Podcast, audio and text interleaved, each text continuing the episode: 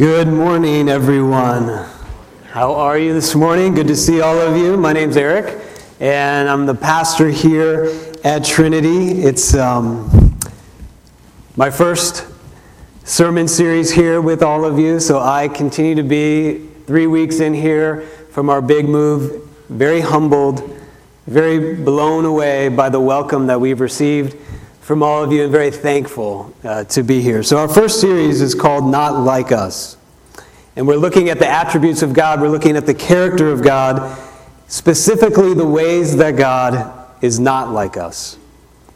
So the, the thesis or the theme of this whole series is that as human beings, we have a tendency in our lives, kind of this dual tendency. We have a tendency to overinflate ourselves, our self-importance. Overinflate our achievements. We overinflate our intelligence. And at the same time, we have a tendency of deflating our view of who God is. We all have this tendency to have this view of God that, that kind of fits within our personal or our cultural preferences. And so when you put those two things together, often what can happen is we end up kind of creating our view of God, making up a God that ends up looking a lot like us.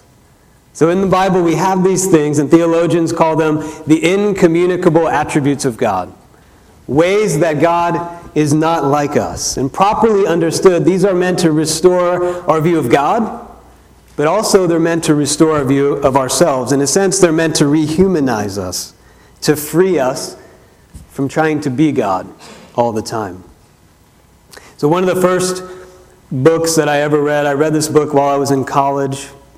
I was kind of exploring my faith for the first time, faith that I was raised in, but starting to wrestle with all the multiplicities of views that I was experiencing while I was in college. So I was starting to do some reading on my own, and I came across a book called The Knowledge of the Holy by an author named A W Tozer. And he has a quote in that book where he says, "What comes to mind when we think about God is the most important thing about us." And that really rocked me. I said, well, I guess that, that is true. If there really is a God, then what I think about him, that's probably the most important thing. That has implications for all of my life. And whether I believe in God or whether I don't believe in God, that has profound implications for everything.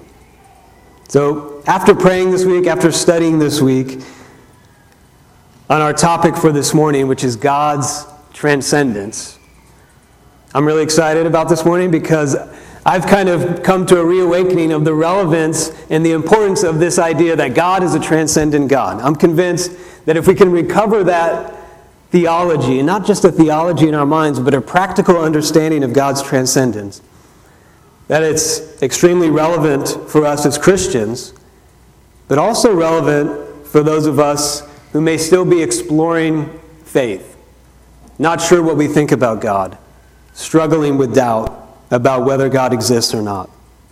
For Christians, I think God's transcendence is kind of this missing link. It's a missing link between what we believe and how we live, and we'll talk about that more later. But for those who are still exploring Christianity, God's transcendence, I think, can be a great starting point to develop meaningful conversations about why God would be important, why God might be significant, and who is this God that I either believe in or reject. And thirdly, for the church, a practical recovery of this truth